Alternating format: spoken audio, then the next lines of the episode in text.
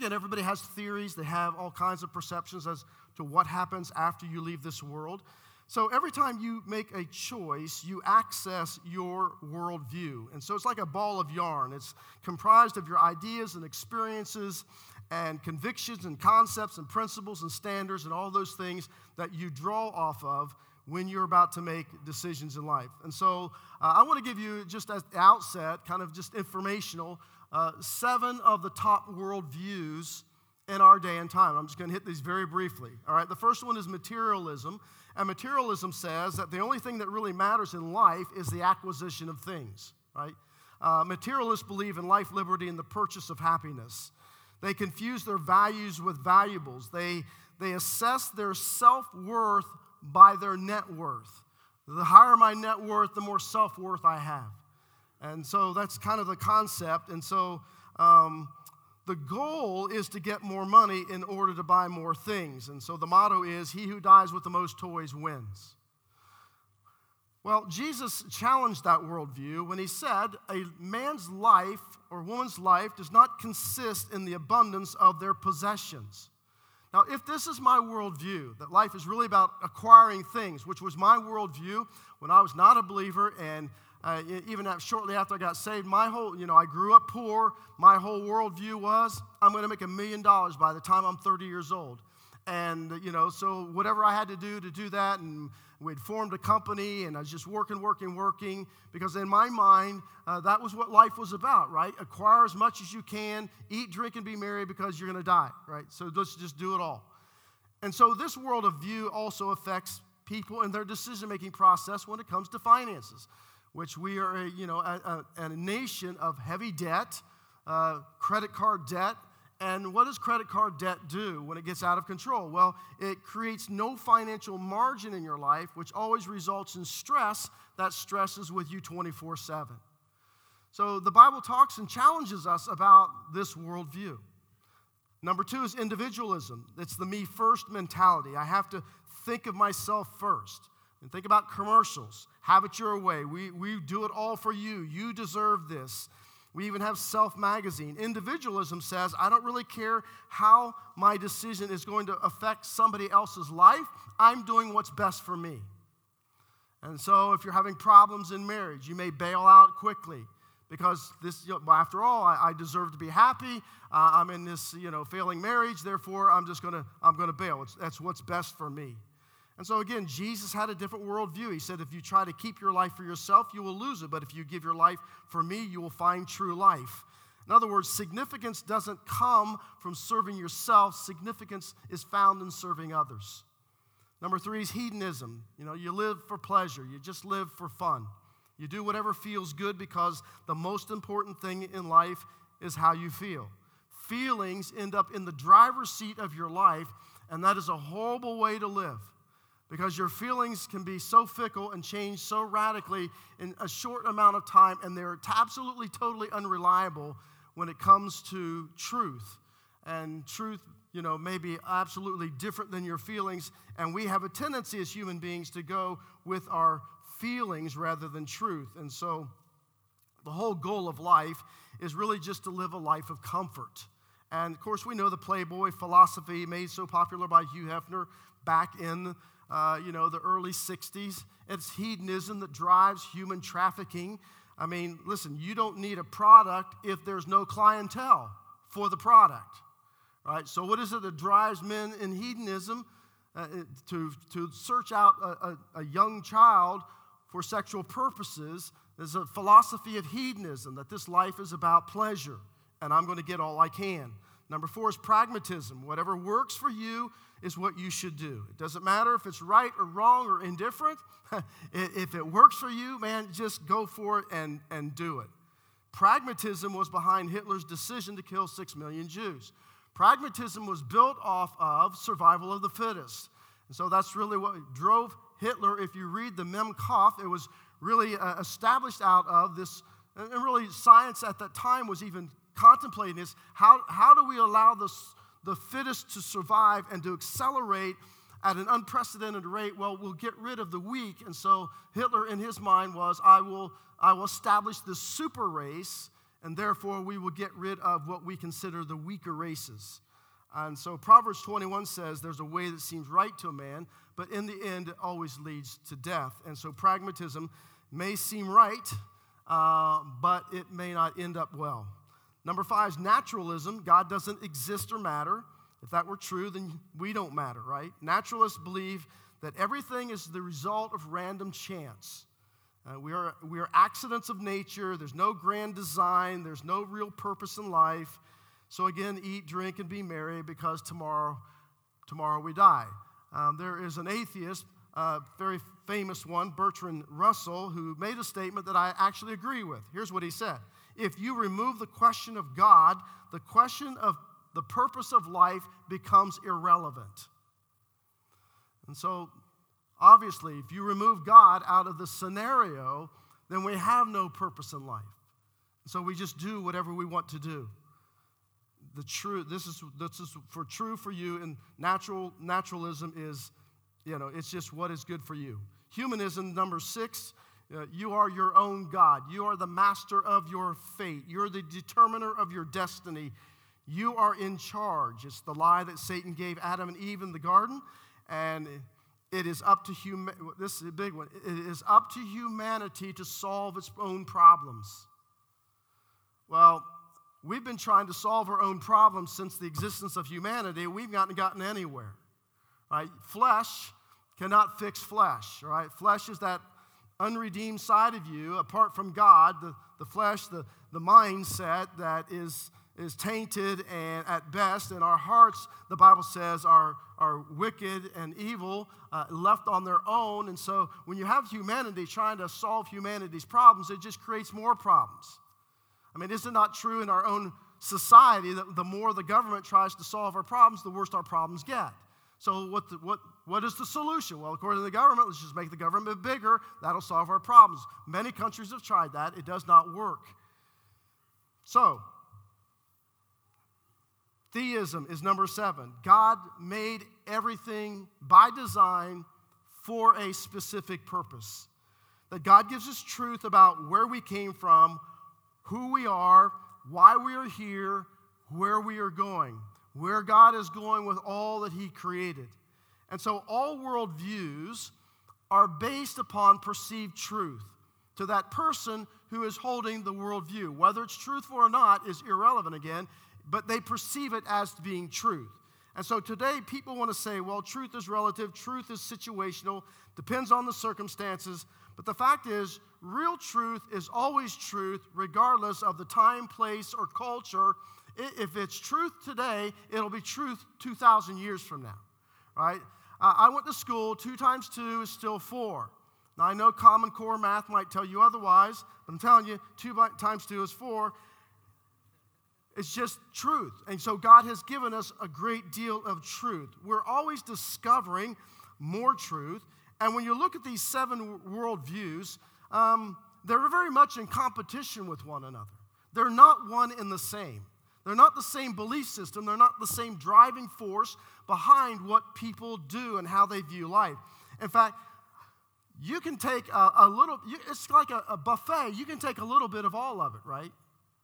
Like if you're on the dating scene, you might want to you be into hedonism at that time. Uh, if you come to church, you might want to be into theism. If you're cheating on your test at school because you didn't study for the test, you might want to be all about pragmatism. You know, I know it's not right, but it works for me and I need it right now. Right? So we can borrow from all of that. So certainly when Jesus was standing for Pilate, now Jesus, remember, has he's been arrested, and you know the, the Jewish leaders um, they want to, to have Jesus crucified. And so Jesus is going through a number of mock trials in, in order to make that happen. And so Jesus is brought before Pilate, and Pilate was a Roman leader.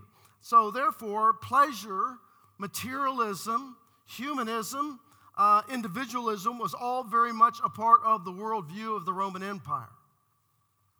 And so uh, the bottom line is Jesus comes and says, well, let's start in um, chapter uh, 18, beginning in verse 28. Then the Jews led Jesus from Caiaphas to the palace of the Roman governor of the palace of the Roman. By now it was early in the morning, and to avoid ceremonial uncleanness, the Jews did not enter the place they wanted to be able to eat, so they could be able to eat Passover. So Pilate came out to them and asked, What charges are you bringing against this man? If he were not a criminal, they replied, we would not have handed him over to you. Well, Pilate says, Take him yourselves and judge him by your own law. But we have no right to execute anyone, the Jews objected, and that was correct. Uh, only Rome could execute, the Jews couldn't do that. This happened so that the words Jesus had spoken, indicating the kind of death he was going to die, would be fulfilled. What did he say all the time? I'm going to be crucified. Pilate then went back inside the palace, summoned Jesus, and asked him, Are you the king of the Jews? Is that your own idea? Jesus asked, or did others talk to you about me? Am I a Jew? Pilate replied, It was your people and your chief priest who handed you over to me. What is it that you have done? Jesus said, My kingdom is not of this world. If it were, my servants would fight to prevent my arrest by the Jews, but now my kingdom is from another place. You are a king then? Pilate asked. Jesus answered, You are right in saying, I am a king. In fact, for this reason I was born, and for this I have come into the world to testify to the truth. Everyone on the side of truth listens to whom? Me. You remember a statement that Jesus made very early on in his ministry?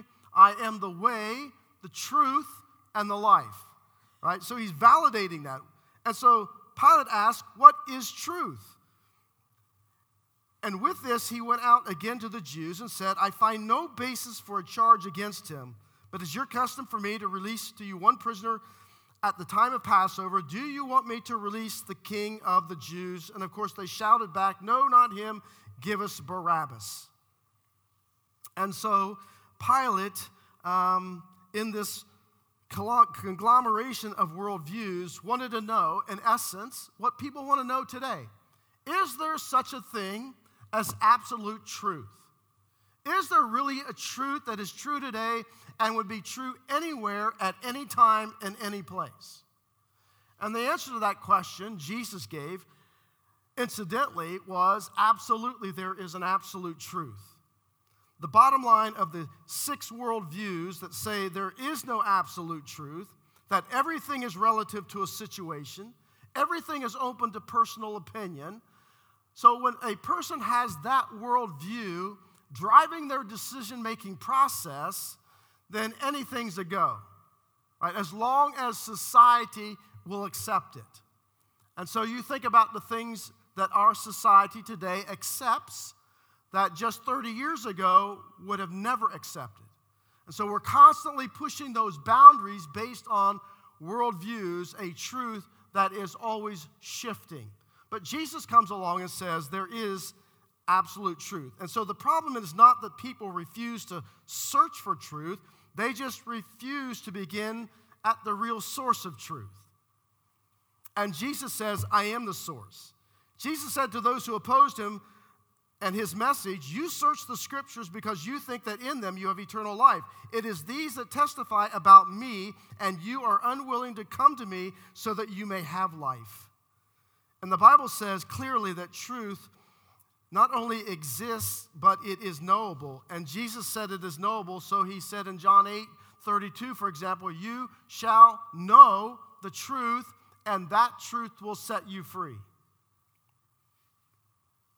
Now, in our postmodernism, people ask, can you really know the truth? So I want to give you five ways that truth can be discovered, really as a backdrop to the main uh, thrust of the message that I want to do that's going to be short, all right?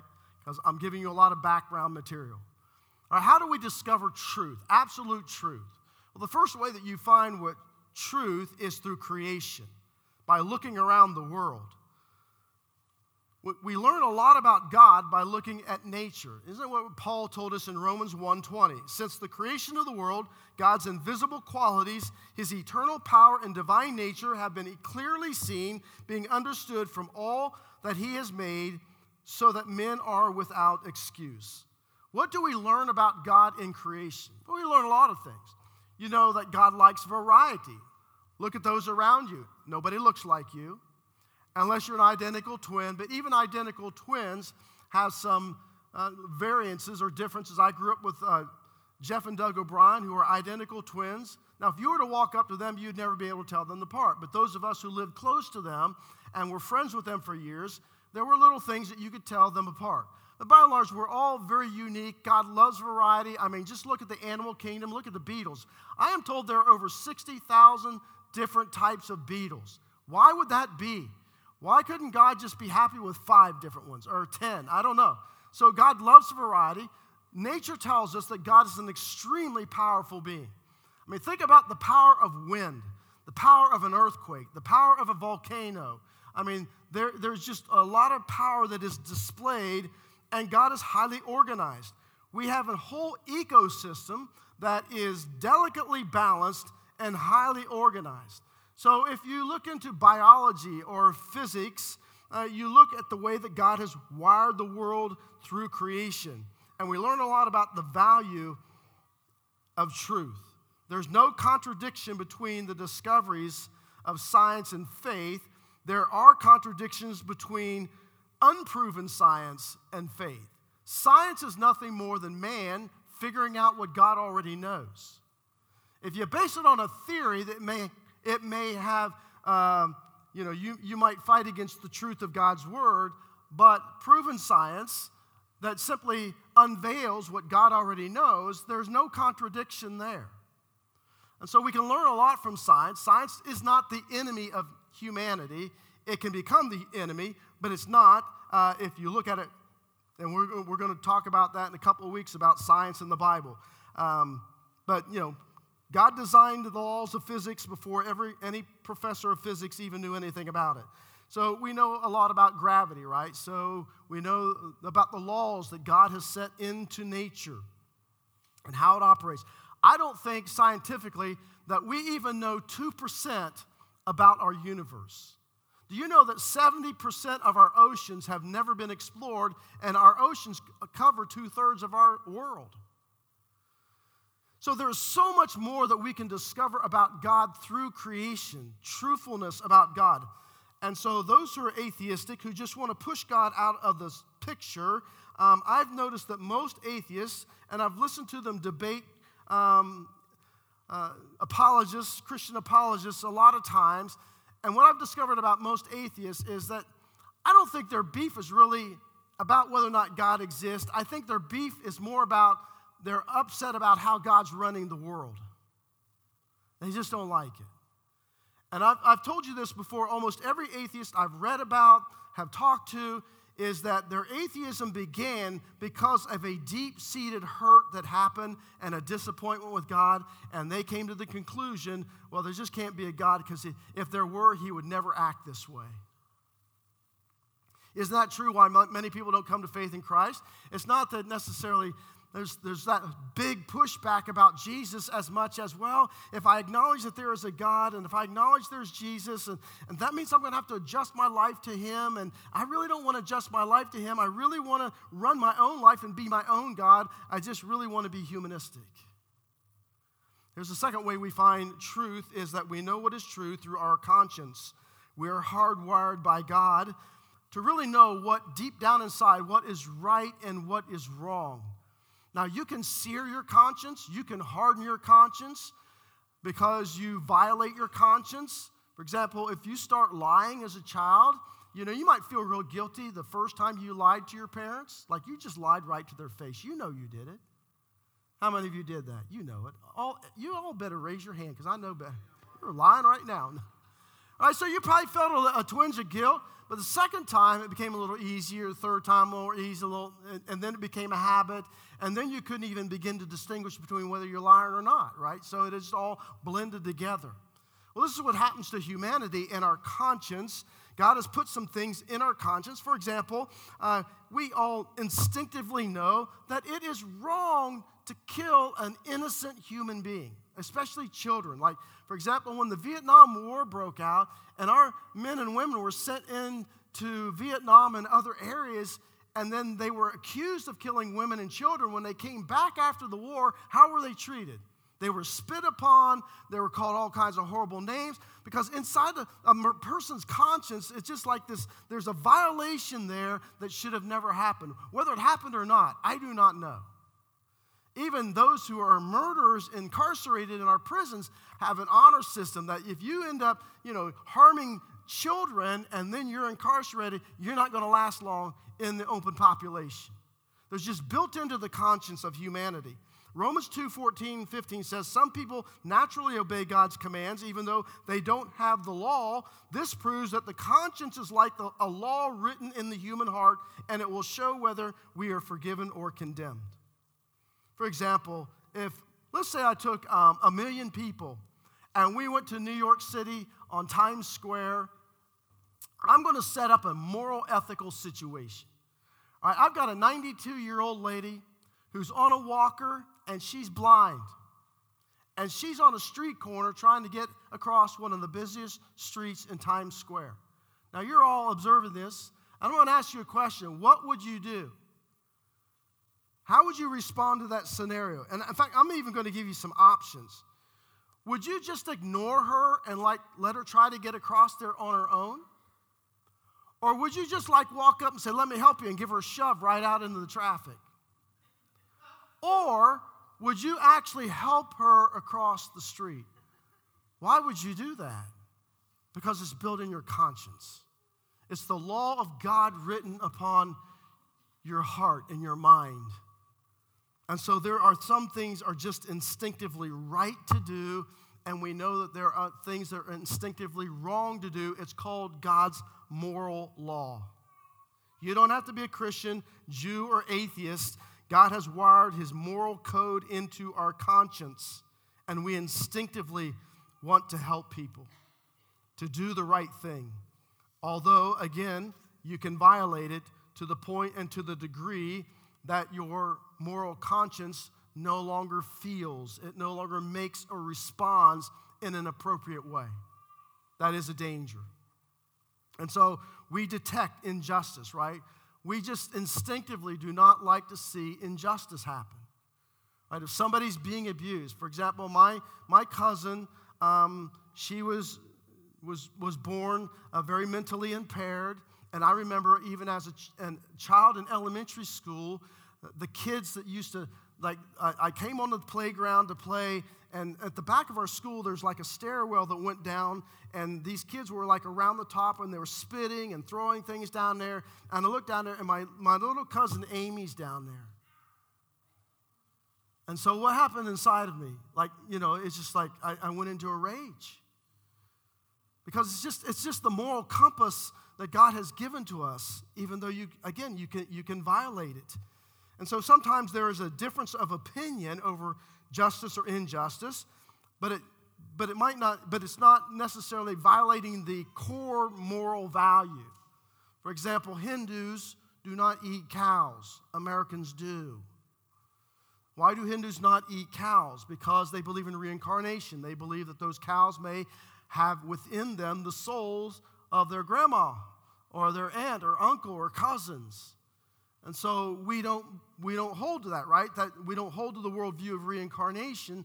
So the issue isn't over whether or not really we should eat cows or not. The issue is whether or not grandma's soul is incarcerated in that cow as uh, the reason why we would have a difference of opinion.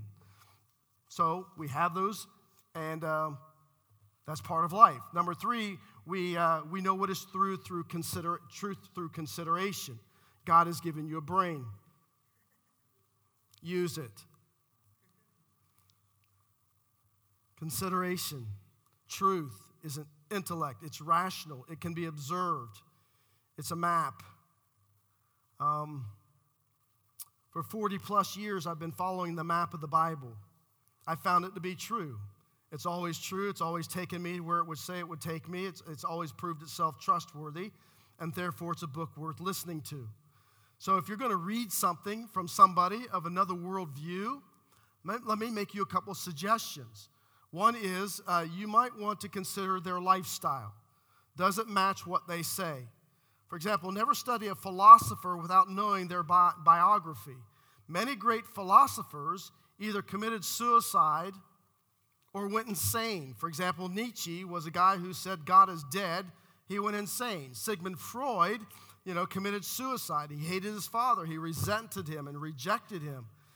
Paul Vitz, a professor of phys- psycho- or, uh, philosophy, wrote a book many years ago called Faith in the Fatherless.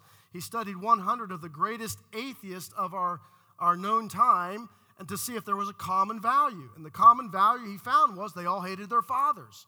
They'd either been rejected by their father, abused by their father, or mistreated by their father, or ridiculed.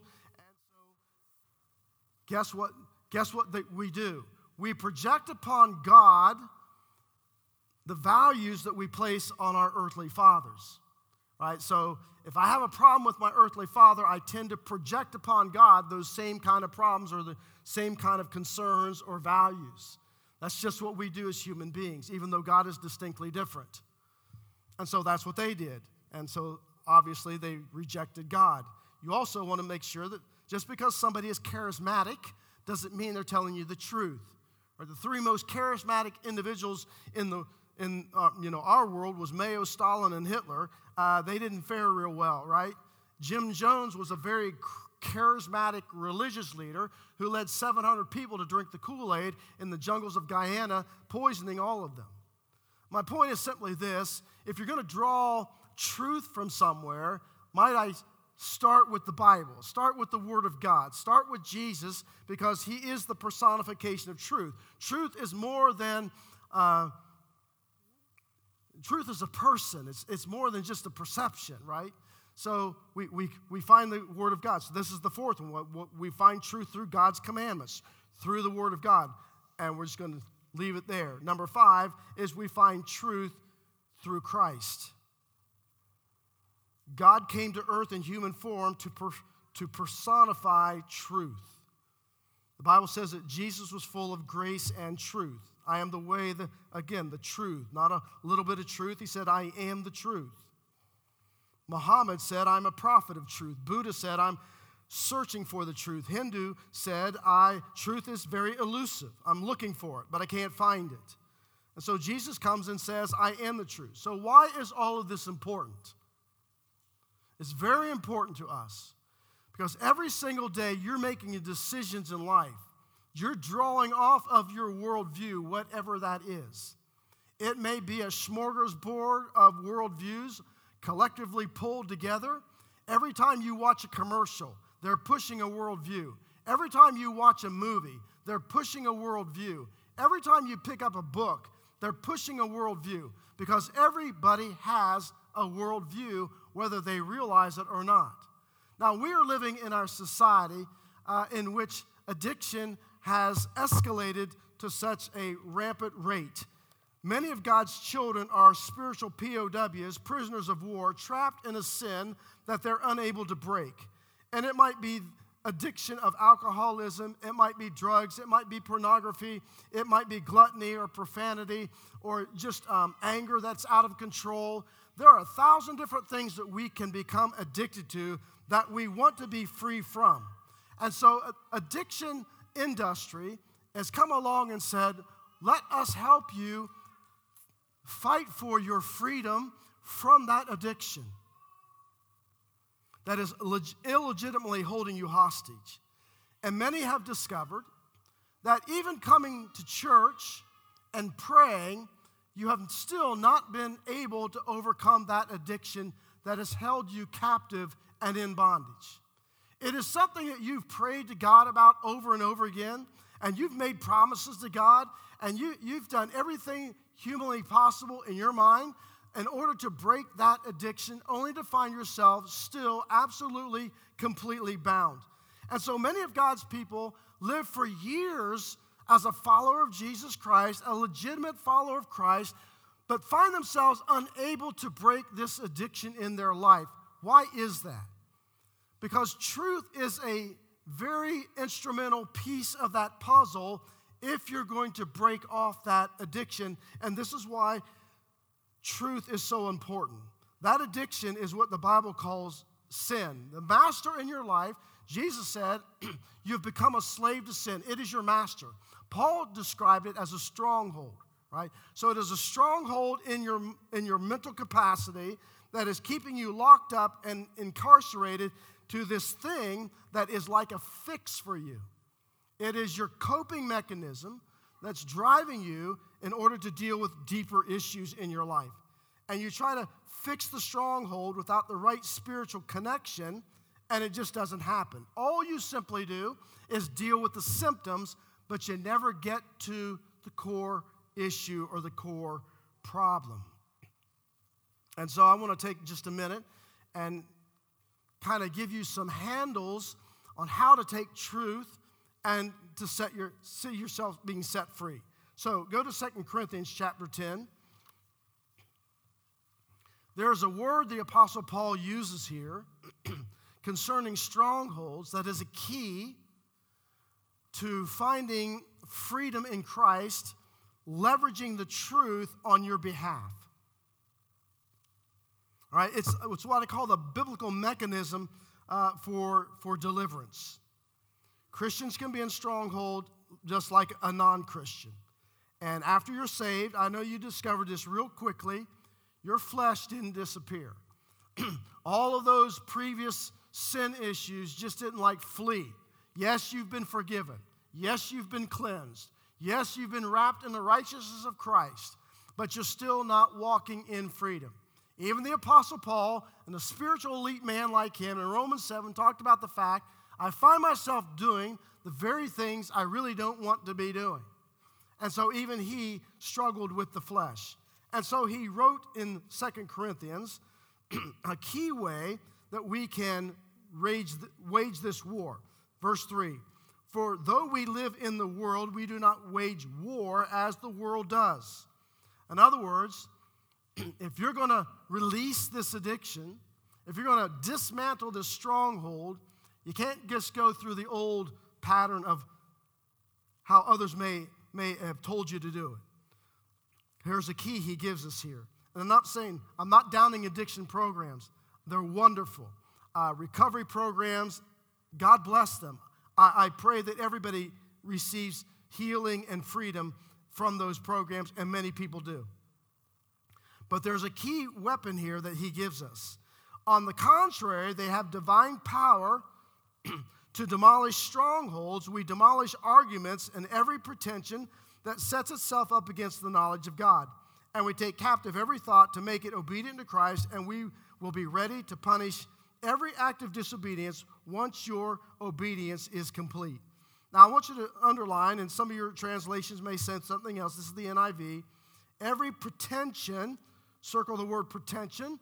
Uh, yours might say lofty. That sets itself up against the knowledge of God. So you'll notice there's a pretentious thing that sets itself up against the knowledge of God. That word pretension means partition. Like if I were going to partition a room off, uh, let's say in our activity center, I wanted to have two classes back there. I put a partition down the middle, one class on this side, one class on that side. Why would I put the partition in the middle? Because I don't know, want this class to have to hear what this class, this class have to hear what this class have to say. So here's what Paul is saying is that when we got saved, we had this stronghold, this partition in our minds. You had the old thought patterns in life that's lie based, and then you have God's truth that's being instilled into your mind, which is faith based, right? The truth of God's word that, that is warring against uh, what is lie based. And so the stronghold is like a partition. And what that means is that you can come in on church on Sunday and you can hear God's truth, but for many of you, that's the only time you hear God's truth. And you walk back out onto the parking lot, and on Monday, instead of living your life on the basis of God's truth, you've jumped right back over here to the old flesh. And that's the way you live your life the rest of the week. That's Satan's Listen, Satan always leverages the flesh against you. We talked about this in Galatians 5. Always leverages the flesh against you. He wants you to have a diet, like a diet meal on Sunday, and he doesn't care about that so long as you live based on the flesh Monday through Saturday, which is how many of God's people live their lives. So there's this war going on inside of us uh, we really want to do the right thing, but we find ourselves, like Paul, not doing the thing that we want to do. Because the key is we have to tear down that partition. that has been erected, notice what he says that that partition sets itself up against what? The knowledge of God, against the truth. So you're still, you're wanting to re- be released, you're wanting to be free, but you're still living on the basis of the old flesh mindset. And what we have to do is we have to cut in new uh, neurological pathways into your thought processes, getting rid of that and basing your life on God's truth. So I don't have but like two minutes. we'll do a whole message on this in the, in the near future. So let me see how I can. So, what the Bible calls this is double mindedness. You know what double mindedness is, right? You're trying to live in two camps at one time. Like, you're, you're, you come to church and, like, I'm, I'm going to live this way at church, but then you get back into the, the old swing of life, and now all of a sudden, all of that goes by the wayside, and we find ourselves moving back into the same addictive patterns that we had when we came to church on Sunday. So God says, we got to tear down. So, he, how do you do that? He says, you got to take every thought. How many thoughts? Every thought captive and obedience to Christ. Right? So, that's the tearing down of the petition. So let me just put it this way whatever you feed your mind on the most is what you become like, it's the direction you move in life. If all I ever do is spend five minutes a week in the Word of God and expect that five minutes to counteract all of the fleshly thoughts that have been entrenched in my thought patterns all of my life, is not going to happen. You've got to spend time in God's Word. You've got to spend time feeding yourself on God's truth. And so in Jesus in John chapter 8 says, listen, it, you can know the truth and the truth will set you free. What is the truth? The truth is God's word. The truth is Christ. And Jesus came along in chapter 38 uh, and, and verse 36 and said, And if the Son sets you free, you will be free indeed. So the, the first one, the truth will make me free. The second one, the Son sets me free. The first one, I am free. The second one, I am free indeed. So, what's the difference between being made free and set free? It's taking the Word of God and connecting it to the living God, Christ, the living Word. And as you connect it to the living Word, it connects it to your heart and your soul through the Holy Spirit. And so when you find yourself gravitating over to the fleshly thought life, Jesus shows up all of a sudden on the scene because you're taking these thoughts captive to him, and he comes and he bails, he posts bail for you because he's got the keys to the kingdom that enables you to overcome that fleshly desire. My point is simply this you continue in the word, you call on the Son, you take that thought obedient to Christ, and you speak out the declaration of what God says is truth, and you begin walking in that truth regardless of your feelings. If you do not spend time saturating your thought processes, saturating your heart, saturating your mind in the Word of God, removing that petition by taking every thought obedient to Christ, then you will just continue to live in the old pattern of life. You will not set, be set free. Now, you may cry, beg, repent 150 times, whatever you want to do. I'm telling you, you have to renew the mind, and the renewal process is all built upon, based upon the truth, which is the world view of God that then affects every single decision you make in life and the pathway you begin following. That's what Jesus came to do. So let's bow our heads together.